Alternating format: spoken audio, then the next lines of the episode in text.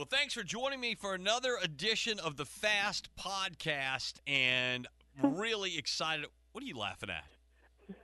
the Fast Podcast. Well, I, I mean that's that's what it is. It is uh, it is the Fast Podcast, and today reminiscing about something that is hard to believe happened a little over 22 years ago, and that was the launching of Planet Radio 96.5, Lafayette's first real alternative rock station. And joining me for this, very fortunate to be able to track this guy down. He's world famous, you know. I've got the other mm-hmm. half of the Rude Awakening. So it was Fast and Rob, the Rude Awakening, the original morning show, and well, can, do I still call you Rob Summers? How do I refer to you? I, I, I want to make sure I get this right. Sure, we're resurrecting Rob Summers from the dead just for just for this podcast. Awesome. Well, you're qualified to do that, so I, I appreciate you taking uh, taking some time to visit. but well, you know, as we visited before doing this actual podcast, just kind of throwing some ideas together. You know, it's a it, it really is hard to imagine that that process happened in our lives 22 years ago. 22 years. You've gotten really old since then. Yeah, what happened to you? How did you stay so young? I died, and, and I've been risen from the dead. Oh, that's So, right. but- yeah, You're pickled. yeah. Uh, so, Yeah. so, so it's it's early 1997. The Lafayette Mhm. radio scene is very, very different than it is today. A lot less signals in the market, as we call them. There were a lot less radio stations in general here, and uh, 96.5 at that point was just cool 96. We it was so non-digital era. We were just cool 96. We didn't even do the point five thing, I don't think, but. But so Cool Yeah. 96 is where I was doing mornings with Debbie Ray, and you Mhm. were doing weekends for both KMDL 97.3 The Dog and Planet. Mhm. And had you evolved into like the night guy on Cool? Yeah. Is that what you were doing? I I was I was yeah I was the night guy because I started when my first full time job was doing overnights on that station, and then I then I got moved up to nights. So I was doing nights when this happened. Yeah, so like the seven to midnight shift was uh, Mhm. was was the Rob Summers show. So so Mhm. we get sold. Or the Cool ninety six and the dog got got purchased by a different company, and when they bought us, Cool kind of competed with another station in the group, and so there was all this brouhaha about how were they gonna gonna you know ha- we we don't want these two stations that are so similar competing with each other. That's not smart. So we need to figure out what to do with one of them. And then there was mm-hmm. some research done. Like there's real science to this, believe it or not. And we all kind of had some ideas of, of some of the things that weren't in Lafayette at the time that that might be wise to do. But but the company actually spent a ton of money and did research and there was a big round table company meeting of all the managers one day. Now you weren't there because you were you were not a manager yet. But Right. I remember calling you after that meeting saying, You're never going to believe what we're going to get to do. And it was like a dream come true because I never thought I would be in radio anyway. I fell into that career completely by accident, and I was having a good time working for for Cool 96, doing this classic hits thing. I mean, that was fun. But when you called and told me what we were about to do, I, I mean, I couldn't believe it. It was it couldn't have been more perfect for me at the time.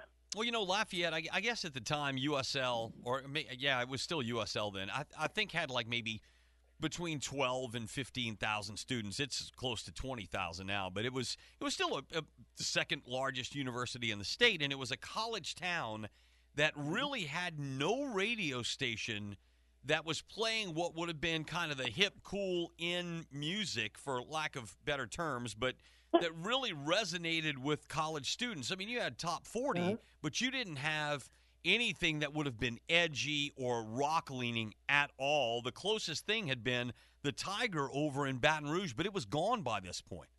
Yeah, it was gone. And when I grew up, I I lived in Crowley, and I grew up not having really any rock station at all. You couldn't hear anything in Crowley except KSMB. Right. And so I grew up listening to them and listening. I grew up listening to you. That's how old you are. Yeah, appreciate I it. I grew up listening to that, and every now and then, because you did nights, you know, the first time I ever heard Faith No More was on your show because you played it on the like Battle of the New Hits or whatever it was. And the first time I ever heard the Beastie Boys was on your show because you played it. So you were doing this a little bit in the background, sneaking this stuff in, but that was the closest that I had to anything like rock radio until the Tiger came on. And then when it went away, it was just a wasteland. Right. So, so there was no real rock presence at all, and and by this point, MTV had already you know kind of veered away from playing videos because that was where I was getting rock once once KSMB changed from rock to top 40 as a listener. You know, back then it was the Rush and Led Zeppelin and all that stuff, and then when they changed formats in the mid 80s, there was no real rock station here, and so MTV was the way that you found out about new music. I remember you, you know you and I you know being friends and and and listening to music before we put Planet on the air. You were you were kind of a, a, a, a again we all got into radio I think at some point be, because we loved music in in some way shape or form. Whether it was you mm-hmm. were a big country listener and you tried to get into country radio or whatever, but but you liked like I remember you liked White Lion because you loved the guitar player. I'm not not not throwing you under the bus. I mean, it was what was in at the time. Vito Bratta. Yeah, guy was awesome. Yes, he was, and he, he was a little bit of a Van Halen clone, but he was really good. And I actually got to meet him. White Lion played at the Chalmette Civic Center years and years ago, and I got to meet him. We just kind of went around to the back and saw their bus and hung out, and that dude's hands were enormous. Vito Bratta.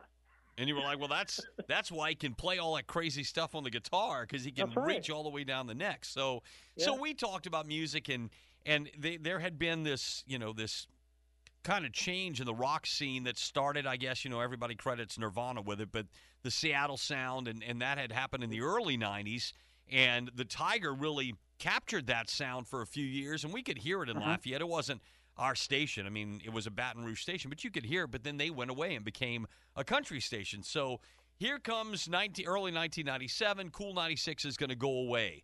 And mm-hmm. the decision is made that it's going to be an alternative station. And, mm-hmm.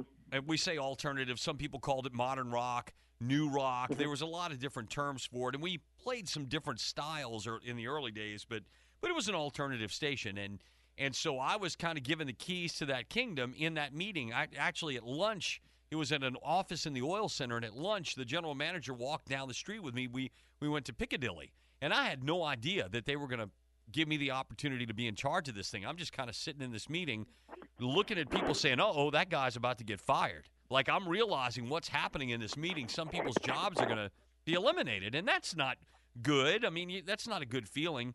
But my mm-hmm. focus shifted to, oh my goodness, I'm actually going to get an opportunity to run a station because walk into Piccadilly, the manager said, okay, man, are you up for this? You're, you're going to be in charge of this new alternative rock thing. And I was like, me?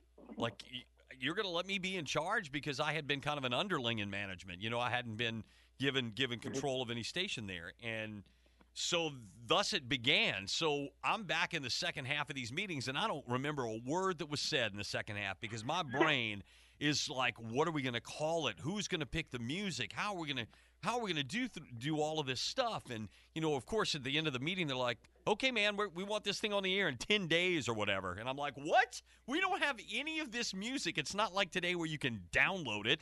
We had to get CDs, and people had to bring music from home, and we had to call mm-hmm. our friend Dave Hubble, and I called Dave Hubble, and I was like, "Please lend me some of your music because this is what we're going to do." And of course, he was mm-hmm. all over it. So he helped us out in the early days. But from February, like 1st to 15th or something, we went from it's cool 96 and uh, you know it's it's fast and deb in the morning and whatever and then all of a sudden we played a song. Do you remember the song we played when we changed?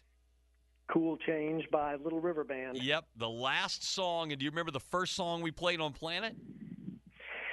I think i think you're going to tell me i'm wrong. Um, I I, I seem to remember it being run around by Blues Traveler, but I don't think that's right. It was. It's the end of the world as we know it. You're right. and yes, awesome. and not only was it was the, that. Thank you.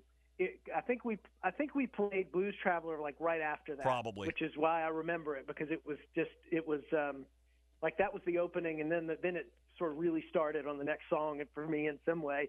But the last song that Planet ever played was the same song. It's the the- end of the world as we know it. Yep. Which uh, of course I was long gone and you were long gone from there, but it was kind of cool. We got a little a little tip of the cap, I guess, from the guys there saying goodbye the way we said hello 20 years before. But so mm-hmm. so we, we had the meeting, you know, all the all the real business decisions were made and and so then the, the process began of trying to get this thing done. And by the way, this is the Fast Podcast, and our guest today is one half of the Rude Awakening, the original morning show on Planet Radio 96.5 in 1997. It's Rob Summers. I'll use Rob Summers for you today, and and of course the other half of the show was was me, and it was I think the first time I kind of dropped Eddie. I, I stopped being Fast Eddie, and I became just Fast, and I'm still grateful that that transition happened. Well, and and to hear you talk about being in those meetings, which I was not in on, and to be told, all right, you're going to run this thing, and to have it all running through your head. I mean, I went through a similar experience because from what you've told me, you told the manager, you know, I'll do it, but I have to have Rob. And Yep. you, you called me and told me this, and I was excited because I wanted to be a part of playing this music on the radio, but I mean, I'd been in radio for about five minutes, and you called me and said, "I want you to be my assistant program director and music director." Yep. And I was like, "Dude, I don't, I don't know how to do that. I have no idea how to do that." And you- you said, "Oh, you, you know, you, you'll be able to do it. It's no problem. You'll handle it. I'll teach you. It's going to be fine." And I was absolutely terrified. I was excited and absolutely terrified. Um, but it was huge in my life. The, the the things that have happened in my life that have made the most difference has been people believing in me when I did not believe in myself. And so you pushed me. It was a really it was really great. So the the, the whole thing, not just getting to play the music, but uh, getting to do this job that I really had no idea how to do, uh, you know, out of the frying pan and into the fire, was great. The whole trial by fire thing, and uh, I didn't screw it up too bad. I don't think. No, we you know not only did you not screw it up, but you showed me that you too could work four or five straight days without sleep yeah. because we because we had to do that. We, we we I mean we really had no time to get it done, and Mhm. and only because we didn't want the secret to get out that we were doing this. So, you know, so there's a lot of subterfuge that happens when there's a format change in radio. Maybe we're kind of pulling the wizard out and opening up the curtain here a little bit, but so we're behind the scenes knowing no one in town knows what's about to happen, and we don't want the, mm-hmm. com- the competition to know what's going to happen. So it was really kind of close to the vest. Just a few people in the building really knew what process we were going through. I'm trying to put together a staff and figure out who's going to be the midday guy and who's going to be the afternoon person and get all that done, find all this music. Again, we didn't have it at our fingertips, a lot of it. I mean, I had all the Nirvana and the Soundgarden and the Pearl Jam and the and the big big stuff and some of the older stuff, but we really did have to work hard to a get the the the older music that we were familiar with and then we had to throw ourselves into oh yeah there's all this new stuff that we're going to need to play and we don't know any of it because nobody around here plays any of it hmm Yeah, and it's not like you know there was no satellite radio or anything at the time, so it's not like you could go listen to any of that. It's not. We were unfamiliar with it, and it, there was no way for us to be familiar with any of it. So yeah, we were totally guessing and just playing what we liked. Right. Ab- absolutely. And we, luckily for us, and I've been told all my life in, in, in this career, the 35 years I've done it, when I've been involved in music decisions at many on many different formats, that I had good ears. That that I you know I could kind of pick a hit song and and knew when a song would be popular or whatever. And I, obviously we we don't always get that right, but I think we we both together heard different things, but had unique skills that allowed us to kind of filter through all the current music and all the music we got in the mail because of course we let all the record companies know what we were doing so they sent us all the new music so that we could kind of listen to it and try and we saw what was big on the charts or whatever and tried to make decisions that when we launched we would play uh, half the playlist was going to be songs nobody ever heard before Mhm. Think about that. That's kind of a scary proposition that nobody's going to know half of your music. So, what in the world makes you think they're going to want to listen? What if you pick all the wrong songs? we could have. Yeah. hmm We didn't, At least luckily. we had we had stuff that people did know. So when it came to the new music, it was a little bit of a crapshoot. But when but when it came to all the stuff that the Tiger had been playing for years, all that early '90s grunge stuff, you know, we at least had that. And then for a little while, really not for very long, we were also playing like Van Halen and ACDC and Def Leppard, and we could tell as we went along that it didn't quite fit.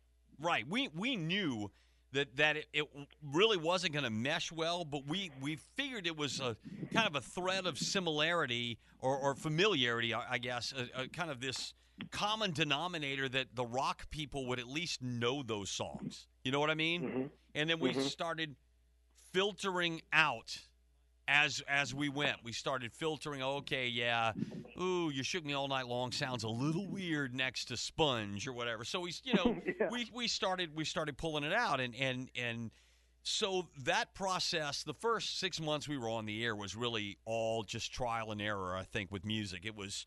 Yep, that works. Nope, that doesn't work. But then six months in or so, I think we really kind of settled down and had defined without words what the sound of the station was going to be. Mhm. Does that make sense? we were doing a lot of fake it till you make it. I mean, even on the on the air and off the air, because like I said, suddenly you thrust me into being music director. So I'm getting the receptionist sending me calls and saying so and so from Atlantic Records is on the phone, and I'm like, Beth, what do I say to this person? I have no idea what I'm supposed to talk to him about.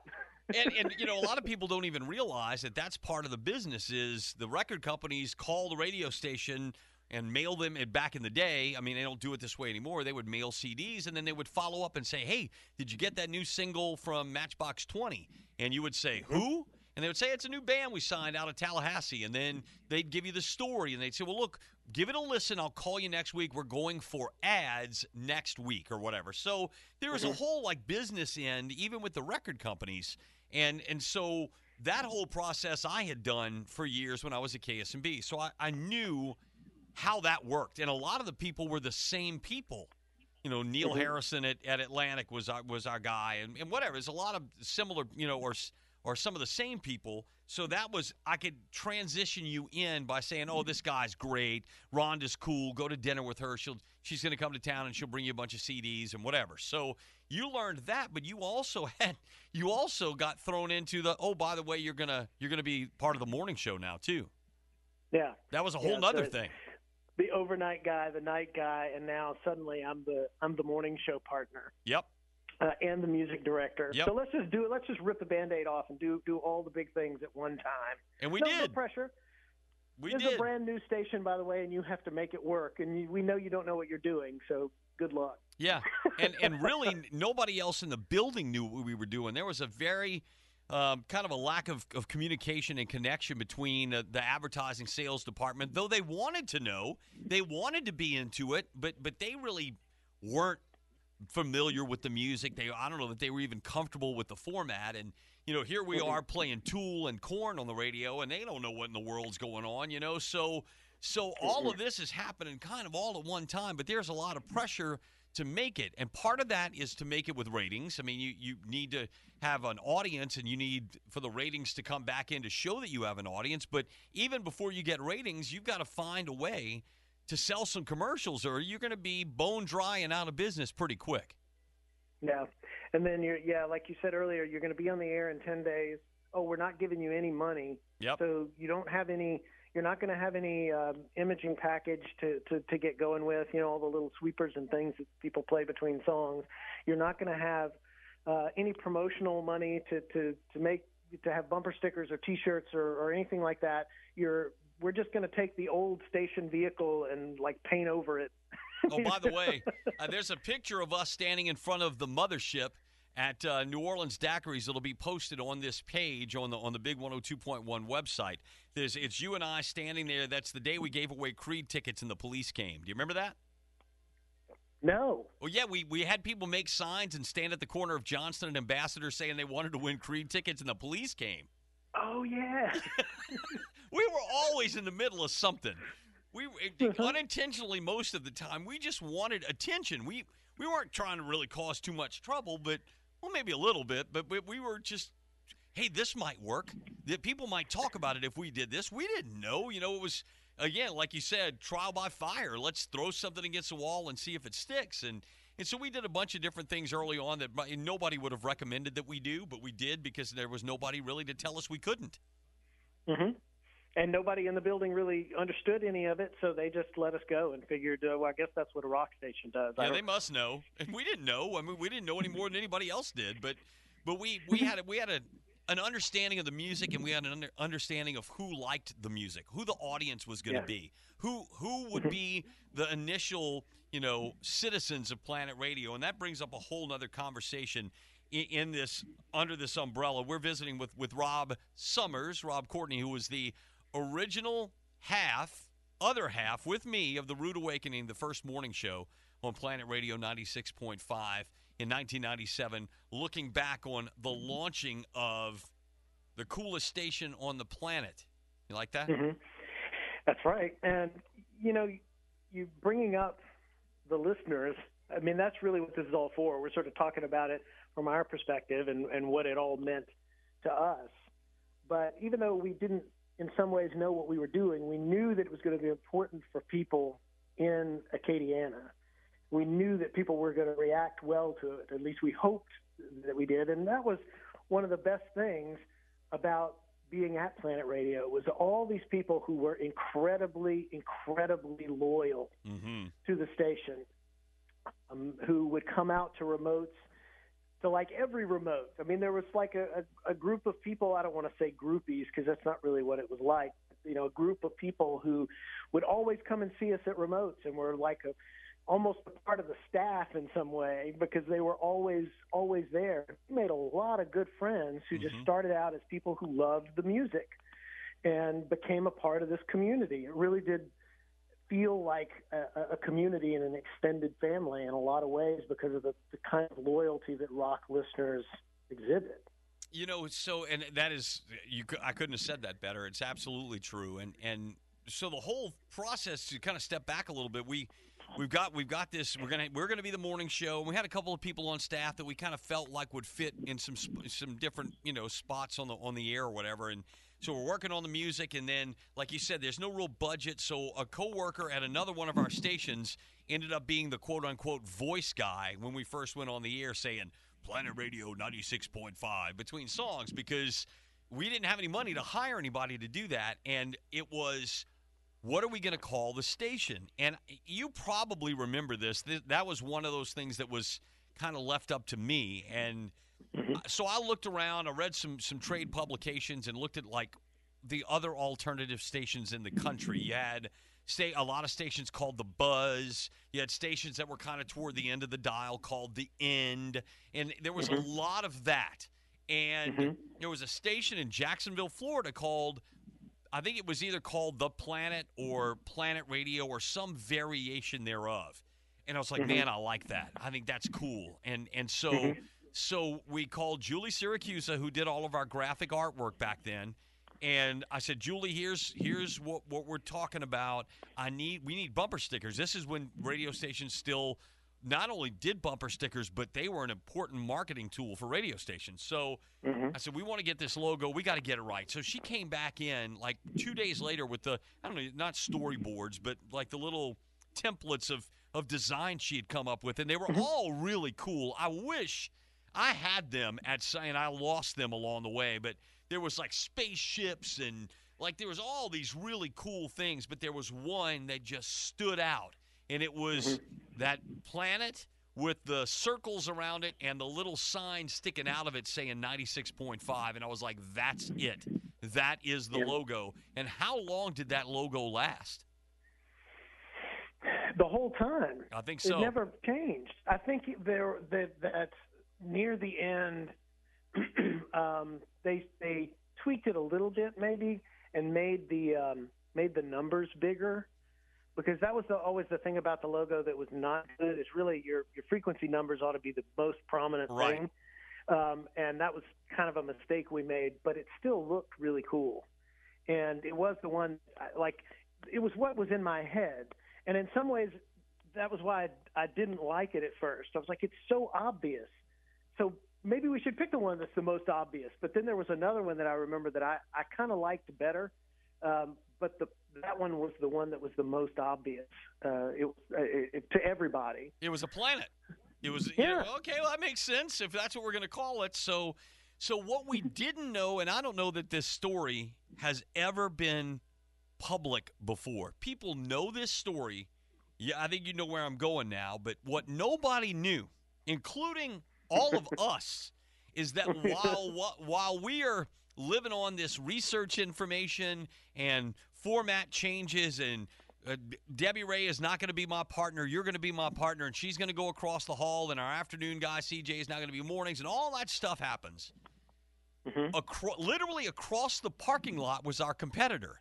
We were in the same parking lot. Well, in their private meetings, they were looking at their station, which I believe was 105.9 and they were mm-hmm. they were trying to come up with something new and they wanted to do a rock station and we did not know it.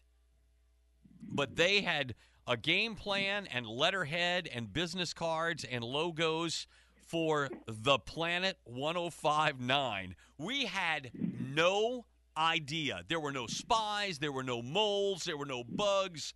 It is absolutely coincidental and i swear the guy that was the general manager there to this day believes that we somehow infiltrated his army and had a turncoat that was loyal to us and that's just not true Yeah, yeah, complete coincidence, total accident, and we beat them to the punch by what, like a day maybe? I, Was I, it that close? I, I well, or, or, you know, like within a week, I know they wanted to launch, and again, that was why you didn't tell anybody what you were doing, except for the people that needed to know that were in the process of making it happen. You did, we did. Well, there was a lot. had- there were people They- in the they had, building who didn't know. unquote, Done it right, you know, because they had everything in place. They Yep. had their imaging, they had their letterhead and their bumper stickers and everything else, and we had zilch. But but we just wanted to get it done. Yep. So we got it on the air, and then we started doing the other the, the other parts after, which is kind of opposite of what you should do. But but not not that it m- makes any difference now at this point. But Right. to set the record straight for anybody who ever heard that story, we did not steal their idea. The name came from a Jacksonville radio station. You know what? I bet you that's where they got the name The Planet or whatever they were going to call it. They did the same thing I did and just gravitated coincidentally to the same thing. So no, there was no um, there was no CIA involvement or anything like that. It was just one of those things that happened. But man, did they hate us for a while. I mean, they were. I think a guy might have lost his job. Hurricane, I think Hurricane over there might have lost his job because they believed he had sold them out and told us, and he didn't. Mm-mm. No, and then and then uh, I remember you calling me. I remember sta- where I was standing in my apartment and everything when you called and told me this. You told me that you wanted me to do this job, and and and you were already at the point where you knew that it was going to be called the Planet. You know, you're like, this is what I think we're going to do, but you hadn't you hadn't pitched the idea of Planet Radio yet. But you were telling me this is what I'm going to say that I I want, and I think we'll wind up doing it. And I thought I thought it was awesome.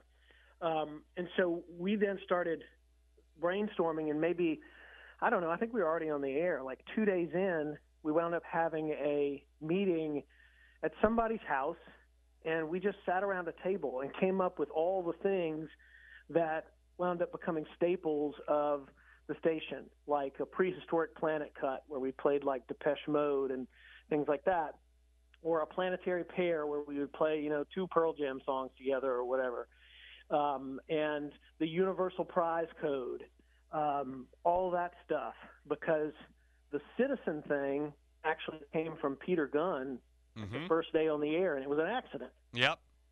Chris McGuire, who was Peter Gunn on the air, who who was a, an incredibly talented guy, and he was we we were very fortunate though he wasn't there for a super long stretch. That when he was there, he really helped us because he had a lot of energy, and he was the real irreverent one. I mean, we were the rude awakening, but he was he was the real kind of nutso. in a good way on air personality. I mean, he was edgy and he, you know, he said things you weren't supposed to say and and and which sometimes is good and sometimes isn't, but it really helped us at first. And he did. He had a winner on the air. I don't know. We were probably giving away tickets to see Bojack. I mean, something that probably didn't even make any sense at all. And, yeah. you know, hey, check out this guy that sings cornbread that we don't play. Go see him live at wherever. And he was like, he, he asked the question. He's like, um, and that was, he, I think he kind of spit out the universal prize code. Like somebody said, he said, Are you a citizen of Planet Radio or something like that? And we were yeah. like, Ooh, that's good. And that, that yeah, was kind of where that came from. Yeah, which he had kind of lifted from Starship Troopers. Right. And then we started taking, uh, you know, all these drop Starship Troopers about being a citizen. Yep. And, uh, and yeah, and we then sat around a table and said, "What can we call that thing?" Oh, it's the universal, the universal prize code. The UPC. Um, yeah, and it all just kind of stuck, and it happened haphazardly, but that made it that made it fun. I mean, it really felt like ours. And and I'm noticing now what a what a kind of mix. You know, you talk about all the corporate stuff that happens on the front end. You know, somebody looks at some report and says, "Oh, we need a rock station in this town." Um, but to their credit, they they really let us run with it. They right. really let us do it, and they let us listen to what people wanted to hear. They let us make our own crazy mistakes mm-hmm. and and learn from them. And I mean that's how I mean that's how really great creative stuff happens well. I remember seeing an interview. I think you can probably find this on YouTube with Frank Zappa um, talking about how you know people used to make fun of all the big corporate uh, uh, radio stuff in the 70s and 80s. But he makes the point that now things are so meticulously uh, tested, and they're so worried about you know making sure that that um, that you pick artists that are sort of like that artist or that artist. That maybe those guys, you know, back in the in the 60s, 70s, and 80s, who would say, you know, I heck, I don't know what the heck this is, but somebody likes it, so you know, be creative and, and do whatever. You know, allowed for there to be some really creative, uh, crazy music that came out during that period. Right. And I think we sort of landed at the tail end of of that, where things started to to shift and change a little bit. But I, uh, to the to the to the company's credit, you know, for all the corporate stuff that you could criticize, they really did give us a lot of room. Oh, absolutely. No, we, we were very fortunate. And, and conversely, they were pretty fortunate that they had us. And, and I don't mean that in an egotistical way, but they had a staff, not just me and you, but everybody that was involved. You know, Chris and, and Derek Rose and, you know, that early staff, Dave Steele and, and Kurt Abair, the, the kind of the original people that helped to launch the thing. Everybody wanted it to succeed, and everybody was willing to do whatever it took to get this thing on the air, up and running and visible. So we were we went from 0 to a 100 overnight and we were everywhere if you remember. We had that stupid Winnebago painted and we were all over the place trying to, to, to let everybody know that we existed. I mean, we didn't have a marketing budget. We we didn't get to do fancy TV commercials at first and we didn't do billboards, maybe a couple, but but mm-hmm. really it was all organic and mm-hmm. and it was and it was pure in that way. And we were all hungry and willing to do whatever because we all loved the idea and everything so much. And so, you know, we got paid like nothing. Right. And people would say, oh man, you have the coolest job in the world. You just get to sit and play rock music for four hours a day and then go home, and you probably make a lot of money. no, no, no, no. We we we made almost no money, and we worked probably 80 hours plus a week. Yep. And a lot of it was just purely because we wanted it to work and wanted to see it see it succeed and we loved the music and we loved being part of this community of people who loved the music who wanted to hear it and i mentioned him earlier and i didn't i didn't really kind of say his name at the beginning with uh, with um, the the team but an important part of that that whole system at the beginning was dave hubble mm-hmm. you yeah. know he had a great influence. He did the the Sunday show where he the Underground Lounge, and he and he you know did a lot of edgier music that we wouldn't play on a regular basis. But his knowledge, he had been in L.A. for a long time, and he had been a K Rock listener. KROQ in L.A. was the the alternative station there, and he knew everything about it. He knew he, from from things they did on the morning show that he thought you and I should try to do to to classic music that they played that he thought would fit right over here to some new things that he brought in. One of which was Kid Rock, who nobody knew, and and he had an idea. You know, it's like man, this guy. Uh, this was song. What was it? I am the Bull God or whatever was the first one, and so he's like, I, I, I know they're playing that on K Rock. He was plugged in. There was no internet listening. We couldn't go to some station's website and listen. So his ears and his connection to Los Angeles was very helpful to us. Mm-hmm, it was. And then Kid Rock came and played at Shanahan's. Yep. And there were probably 10 people there. And uh, Scott, a.k.a. used to be Tard, uh, can tell you about Kid Rock coming up to them and saying, "Hey, I'm I'm Bob. Is there a Burger King around here? Y'all take me to get something to eat." and then, like two years later, he's at the Cajun Dome, and fuel is opening up for him, and he's a millionaire. And and I mean, Yeah. just crazy how this this thing kind of blew up. But but to, so that the What- the infancy of the, of the station though goes from the the the you know the behind the scenes deal to the launch to all of a sudden it is wildfire. I mean, when I Mhm. tell you that word spread about this station far and wide, it was beyond anything that we could have dreamed of. hmm Yeah, and that's when it got really fun. Uh, and then when uh, it became important for the record companies to talk to us. At first, you know, they were excited there was a new format, and they were they were uh, reaching out to us and willing to send us stuff. But then, when it becomes a big deal, that's when it gets really exciting, and things like the Our Lady Peace story happen. All right, so I we, we could probably tell this story together. So, first six months were on the air. Again, one of the major successes I remember musically was that we were in really early on Matchbox Twenty. Now, you may think of Matchbox Twenty now as a very kind of mainstream pop rock band, and, and they are. I mean, that's that's what they were. But at the time, top 40 radio and adult contemporary light rock radio would never have touched a band like that. Even though some of their songs were softer, they they mm-hmm. didn't have a home, but we knew how good their music was, so we weren't the only ones. They they became a staple band of of the late 90s. And it they mm-hmm. started on our format, but Our Lady Peace had had some songs that you and I knew from the Tiger, Naveed, Starseed, um, from their first, I guess, first one or two albums, and then here comes this album that lo- that gets released a little before Planet Radio goes on the air, and there's a song that was released as a single called "Superman's Dead" that you and I heard and said. This is a smash. This is a number one song. So we start banging the heck out of it and it's over with everywhere else, and we don't know it. Yeah. we don't know, so we didn't know any better. So we we kept playing it, and then kind of take the story from there. It's one of our, to me, one of our our our shining moments of those guys really did belong in that position, at least at that time. hmm So the record company calls and says, "Why are you playing Superman's Dead so much? You need to. You, we're we're done with that. It's falling apart. So just dump it. And and would you be willing to add the next single?" And we said, um, "No. Right. it's our it's our number one most requested song. We're not going to stop playing it." And so they kept trying to encourage us to drop it. And finally, they came back and said, "Would you be willing to talk to?" You know, this other station. I don't know if it was a station in Austin or where it was, something like that. And so we talked to their program director and said, "No, you shouldn't dump this yet. At least for us, it's become a, a big deal. We we can't. We are constantly getting requests for it. Give it a give it another shot." And it was Planet Radio that wound up making that song come back and become a big deal. It, w- it actually went all the way to number one.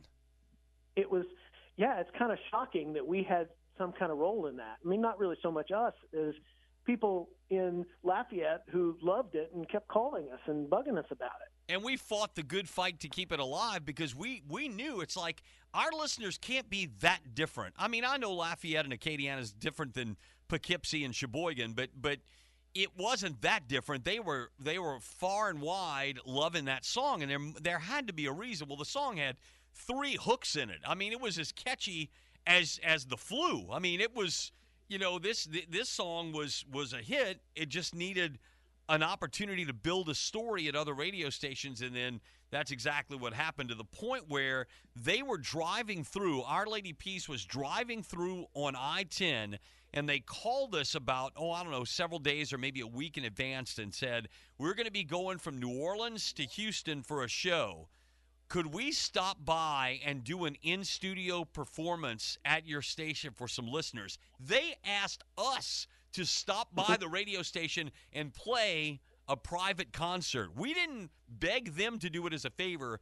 They said, "Can we please do this?" And like it still yeah. blows my mind. Yeah, and they can, and I think we hurry hurriedly got some uh, some listeners. Uh, you know, we put on some kind of contest, and people were able to come in and, and listen. And, we recorded that in our conference room. It, we couldn't even really fit everybody in the in the actual studio, so we brought some mics in there and we recorded it and we played that live version of that song that was recorded in the conference room for yep. a long time. Yeah, it was. Uh, I wish I had it. I, I, think. I think Scott said he still has a copy of it. So I, I want to try to get. It's probably on a DAT tape. Good luck getting a machine to play that. But, but we, yeah. uh, you know, so the first few years really, it was the sky's the limit, and we thought we could get there. I mean, we really believed that you know, with all of our imperfections as as programmers and as on air people and as even as music directors and and and if we were super superstars, we wouldn't have been in Lafayette. We would have been in New York or L.A. We obviously weren't those people, but we were the right guys at the right time to try to make this thing happen. And the audience and the listeners were receptive to it. And by I want to say by year two or three, if you remember we were one of the top 10 rated alternative stations in America. Mm-hmm. Yeah, Think about that. The, the, the, year that I the year that I left, the ratings period that, that had just been completed, and we got our ratings back when I left, which was really just a coincidence. It was that book only the number one rated rock station per capita in the country. Right. And so I got to for the Super Bowl ring, but yeah, yeah, yeah it was that was the, that was the pinnacle. Well, and and again, who would have thought it was a low power station, and then there ends up being a shift to another signal, and a lot of things happen along the way. That again, that's kind of almost like another story for somebody else to tell because I guess by 2000 or maybe 2001 I was I was out and you we, uh, we, we had I guess Tard was doing mornings it, it all kind of changed around but but those first few years when it was me and you against the world basically we we were world beaters. We we did I think what what nobody thought we could do, and it was filled with a lot of trials and tribulations. But I, I can't. There's so many funny stories of things that happened. I mean, you got to have a couple of them that come to mind of things that you know, like the Our Lady Peace is a, a shining moment in our in our skill set, I guess. But like some of the things where we thought we were going to get fired, and like the police are showing up at events and just like crazy stuff that we now we look back on with you know wow man what a great time in our lives you know well when when the family values tour came through last oh, year oh boy you know nobody no none of the listeners knew this because everybody was just excited that it was coming but we took a tremendous amount of heat about that on the on the back end um, that that we were. I think we had the presents on the show. I think it, we said we were presenting, yep. and it was it was bad. I mean, we we got fussed at by management a lot. People wanted us to disassociate ourselves from the show, um, which we refused to do, and kind of scared me because I thought that you know it could possibly get me in trouble. But mm-hmm. I knew it was the right thing to do for the station and for the format. Um, but I mean, we had we actually had competitors. I don't know if it's okay for me to say this, but we had competitors who recorded little pieces of Korn songs that were particularly offensive, mm-hmm. um, and some of the other artists on that, and brought it to our advertisers mm-hmm. And told them, you know, this is the stuff that that station plays on the air, yep. which of course was not true we weren't playing those songs, and if we were, we were playing edited versions of those songs. Um, but they made it seem like You know, it was awful. Um, that was a really crazy instance in the uh, in the station's history. But my favorite story um, is All American Rejects when they were a brand new band. Um, I, I don't even remember what the first song was. I don't think it was very consequential, but people in Lafayette liked it, and so they were going to come play a show for us mm-hmm. at the Plaza. So they were flying in. All their equipment was coming with them from wherever it was they were flying from, and we had arrangements to meet them at the airport. Tard was going to meet them at the airport and pick them up. So he's calling me, going, "I can't find these guys. I thought you said they were going to be here at this time." I'm like, "Well, I thought they were." Then the record company rep is calling me on the other line, going, "We're all here. Um, your guy's not here. Where where are we supposed to meet him?" And so, after a little bit of back and forth on this, we realized that they had flown to Lafayette, Indiana. Whoops. so they're in the wrong Lafayette. Yep. And we're like, uh, well, you know, we've got we've got people have bought tickets to the show. We've been promoting it. It was a, it was a big deal, and it wasn't the kind of thing that we could postpone. It it either had to happen tonight or it wasn't going to happen. Right. And so they made arrangements. They got on a plane. They called uh, Vince at Vince's Backstage Music, which I, is gone now, and uh, and Vince made all the arrangements. They had to rent the record company had to spend a tremendous amount of money. They were not prepared for this right. because they had to rent all the band's equipment, and they had to you know get them a whole other flight and reroute them. So the band literally got out of the car from coming to the airport and walked straight onto the stage with no air check. Um, to play instruments that were not their own, and they were troopers about it, and they played, and it was a good show. And but Lafayette, Indiana, and gotta, no, got to look at the state. And I bet most people didn't even know any of that happened. No, nobody had any idea. We were all freaking out, uh, and the club owner was freaking out in the background. But uh, it all worked, and nobody was the wiser.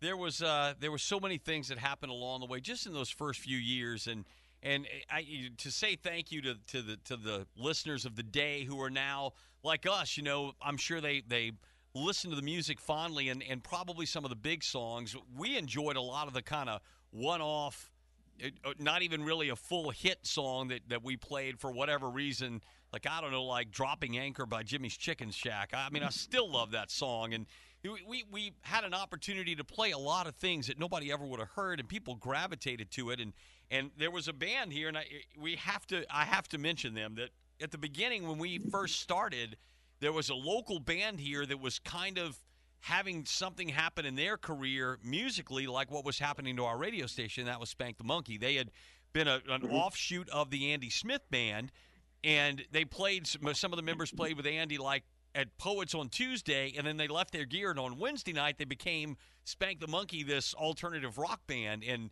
their ascension and ours kind of happened at the same time. And you know, we played Sweet Daisy on the air, and it became a massive song. And a lot of times people would say, well, that's just their friends calling and requesting that song. And Rob, you and I both know that song was a major hit in Lafayette. Yes, the fact that they were from mm-hmm. here helped, but it was a hit song because it was a song that our listeners loved, not just their friends. Mm-hmm. Mm-hmm. You know, I mean, if you think back to, to what that was like, and so then Spank – st- they loved us, obviously loved Planet, because now there's a station playing the music that they played. They played Tool and you know a lot of stuff like that, and and and so they started playing some of the songs we played, like "High" by Jimmy's Chicken Shack, for instance, or mm-hmm. um, what was the song by a Big Wreck? That song by by mm-hmm. Big Wreck, and they played those songs. And Heath Ronsonet told me that for many years they would play those songs in other markets like Gulf Shores or wherever, and the people there believed those were Spank the Monkey originals because they had never heard them before. Mm-hmm. They thought Jimmy's Chicken Shack High was a Spank the Monkey song, but it was a mm-hmm. Planet Radio mega song. If they had driven down I 10 and listened to Planet, they would have heard that song on the radio, but they didn't. They didn't know it. Mm-hmm. Yeah, you don't hear those songs very much anymore. Nope. I actually hear some of those crazy songs sometimes on the satellite stations. I don't listen to those, of course, you know. But um, but some of that stuff shows up. Kula Shaker, Oh, like Um, Tattva or or Hush. Y- Yeah, and then uh, what's the uh, Brimful of Asha? What's that band? Oh, uh, Cornershop Yeah, Cornershop, Brimful of Asha. in the 45.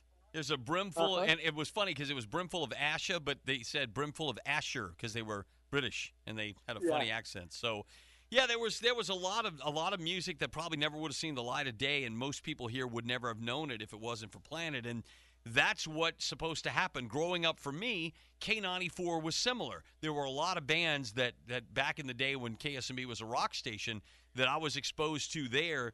Bands like I don't know Axe and um, oh I don't know I can't even really think of any really good example. Uh, Point Blank that I probably never would have heard if it wasn't for that station. So a generation later or a generation and a half later, here we are kind of doing something similar on Planet. Of course, the music industry changed um, drastically with Napster, and then the every record company decided they needed to sign a, a band that sounded like this or sounded like that, and so everything kind of became cookie cutter, and and it really did change a lot. That's nobody's fault. That's just how it works.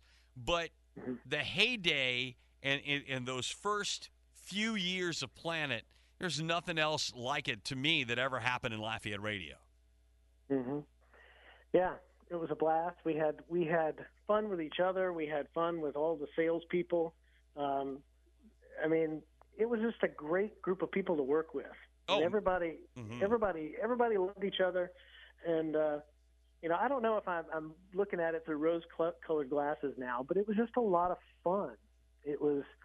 It wasn't always easy. Nothing is, but um, but it was a lot of fun, and people really cared about it and some people didn't understand it and we got fussed at sometimes and sometimes we made really stupid stupid mistakes Mhm. um, but it was a blast and it was you know it's one of those when whenever the the and it might be me that writes it because i'm determined to do this but whenever the book is written about acadiana radio that will certainly be a chapter that is important. And i don't say that because I, I was there at the beginning or i picked the name or you did this or whatever. It was something that obviously all that expensive research said people in lafayette wanted. And so when we delivered it in its in its unique way because of our style and our our thoughts of what we should do. Some things good, some things we fell on our face, but it was really important to those people because it was their radio station.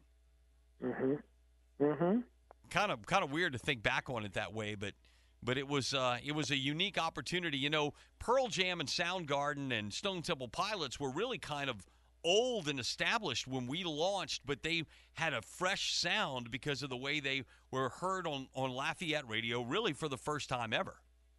yeah and the in the beginning it really was a strange the format was a strange mix it wasn't just planet but it was you we were playing stuff like stone temple pilots and pearl jam and soundgarden and nirvana but some of the new music when we first started was stuff like matchbox 20 and um Third uh, Eye the Blind. cardigans, uh, you know, stuff like that that was like poppy. White Town, uh, you know, what's the name of that song? Your woman?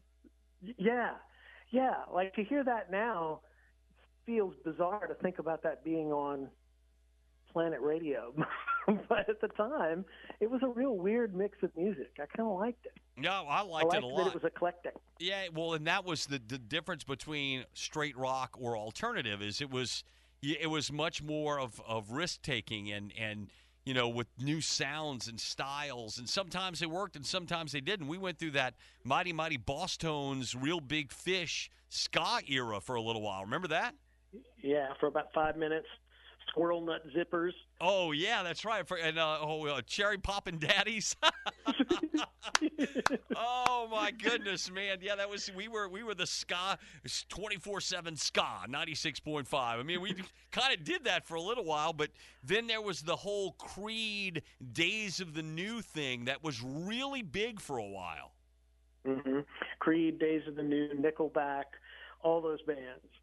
It was fun. It was a lot of fun, and, and we were we were very fortunate to to to have a friendship that had developed before we had this partnership in, in doing this radio station that wasn't just the two of us. Obviously, and I don't want anybody to think that that's that's what I'm saying because I'm not. But as far as the managerial style and the decisions that were made of what to play, it really was kind of us at least at the beginning, and we lived to tell. And the station lived for what 20, 21, almost well over 20 years, I think. So pretty amazing when when you think about that. hmm Yeah.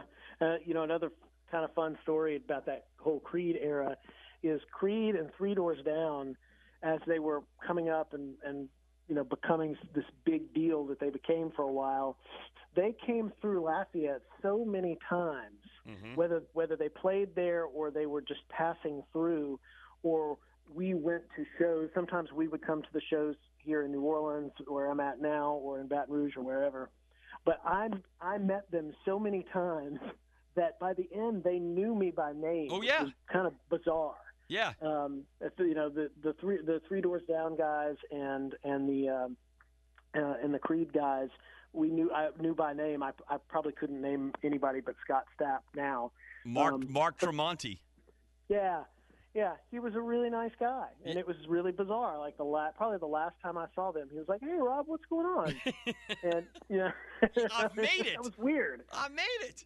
I'm famous. And, you know, it, right. it was kind of the same thing with Matchbox 20, not on a name basis, but they were they were so big. And again, Atlantic was so grateful to us that if I wanted to go see Matchbox 20 in North Dakota, they would have sent me. And I remember seeing them three nights in a row. Like, I think it was Houston, La- Houston, Lafayette, and Biloxi. I think I, I went three nights in a row, and you you know who? No, it was New Orleans because it was the Saenger. You know who opened for them? Another Who? band that I loved that didn't really do a lot of anything. Cool for August. Oh yeah, They were the guy had the quirkiest, craziest voice, and again, that's something that you know we wouldn't have known that had Planet not existed. We never would have heard of that band. That's you know that's one of the reasons that I married my wife. When I uh, went to her house for the first time and looked through her CD collection, she had a Cool for August CD, and I was like, "What?" Oh, she's got good taste. In spite of the fact that she decided to say yes to you, she has really good taste. Yeah, well, you know, you can't be perfect. No, she no. That's that's that's a great. I didn't know that story. That's a great story. Mm-hmm. Who can blame you? She had a cool for August CD. She had to know something, you know. Right. Right. So yeah, it was uh, and, and and so again the visit with with Rob Summers and again the morning show, the Rude Awakening. That's probably a podcast for another day. Um, all the things we did, all the apologies we asked for. Uh, we we please forgive us. We didn't know we couldn't say that word on the radio. We didn't know that you guys would get mad if we played that game with the women doing that or whatever it was. We we, we pushed the envelope a little bit, but uh, but it seemed Well, to work at the time. Well, one fast and Rob story. This was uh, I, I I don't know. I was really whiny one day. Um, that's probably not surprising, but I was whining about something one day. You're gonna have to bleep this. I'm just warning you. Um, but uh, I, I was first break six six o'clock in the morning. We we get on the air, and I don't know. I'm I'm complaining about something, and you know we spent you and I spent so much time together during that period. We were always together, w- whether we were talking on the air or talking off the air. The conversations were not all that different. Right. And we're on the air, and you look at me and you said, "Would you quit your?" And and we both we both looked at each other stunned, and our eyes both got huge. And you just hit the button to go to the commercial. Whoops. like, oh, I really hope nobody heard that. I really Oh. hope nobody heard that. I, I kind of forgot about that. I remember it now because I do remember distinctly looking at you like, did I say that out loud? Was I thinking that I said that? Did I really just say that? Yeah. It was 610. Nobody was listening, right? And our Yeah, audience, our, our audience never would have complained about that. No. I mean, they, they probably would have laughed. I mean, I remember like having studio guests. Like we, we you could win with the best seat in the house or whatever, and come and sit and watch us do the show. There were so many things we did that I look back on now, and I'm like, I'm so grateful that we were willing to take some chances and some risks. And I think we learned a lot by doing it. And again, I I'm very proud of the fact that that that little the little engine that could, the little station that could had had such a long run. I mean, in the end, you know, obviously it had changed drastically, and it's gone now because all good things must come to an end. But those first few years, and then when uh, when you took the reins and and kept going and kept building the station for years, I'm I'm really proud of that. I mean, that we. We, we whether it's on a resume that would ever get us another job or not doesn't really matter. The fact that we did it I think is something we both can hang our hats on. Yeah, yeah, yeah. I feel the same. And then Scott taking it after I left and and and holding it for for years and keeping it going. Um, yeah, it, it's it was really cool to. Uh, I was sad when I left, but it was cool for years and years after that to to watch it keep going. Um, and you know, it was time, like you said. All good things must come to an end, and it was it was just the way things work out, and it was time. But um, but yeah, it was really an honor to, to watch it keep going and to know that, that we were a part of that at the beginning. Let's face it, if it hadn't been for Planet Radio, do you think you ever would have been a cartoon on a t shirt? No. And uh, uh, I don't have that t shirt anymore. I have one of the just a screen print of the of the t-shirt, but uh, one of my friends here now has it, and sometimes he will wear it just to just to annoy me and freak oh, me out. I, I don't have one either. Michelle Ezel over at Tsunami sent me a picture and said, "Look at what I just found," and I covet that picture because I don't even have the screen print from Ride Tech Ryan. I, I don't even have mm-hmm. that, but but the it's cold outside t-shirts were a success and again it was a we ended up making money and donating it to charity with those shirts which who would have thought we could do that you know people bought them, and then we came up with that whole NWO, New World Order, New Rock, the uh, NRO, New Rock Order knockoff from wrestling. When wrestling was huge on Monday nights, we took the New Rock Order and ran with it. I mean, we we had a lot of fun and, and a lot of creative moments there. And, and I, I know a lot of people listening to this podcast today that were that were citizens back in the day are probably saying, "Oh my God, I forgot about the it's cold outside T-shirts." You know, there might be a reason why you forgot about them. Yeah, yeah. We were yeah, not. We is, were not meant to be on television. outside right now, though. Woo! Hottest day of the year. You were right about that. Well, look, it has been an honor and a privilege not only to work with you, but to be able to reach out and, and get you to, to take an hour out of your day to, to visit with me about uh, about the good old days. I'm glad we lived long enough to have them. Yeah, well, again, you're the one that's old. I, am I'm, I'm doing just fine. So I'm sorry about all that for you. You never know what's going to happen on the Fast Podcast. That's it's a lot of nostalgia, but sometimes we'll talk about something happening currently. You know, having Jake Delhomme on a few weeks ago talking about his induction, upcoming induction into the Ring of Honor for the Carolina Panthers. Just an example of old and new and a lot of stuff in between on the Fast Podcast, and you can find it at Big 102 one.com. You can find it. We'll always post a link on our Facebook page. And from what I understand, I'm bad. I'm worldwide. I'm on the iTunes store now. So, see, Rob, who'd have, who'd have thought? And who'd have thought I would ever get to be on the same podcast as Jake Delhomme? I, have I've arrived. Yeah, but I had to separate you two. You see? Yeah. Yeah. Oh well. well all right, Rob. Be good. Thanks again. all right. Thanks, man.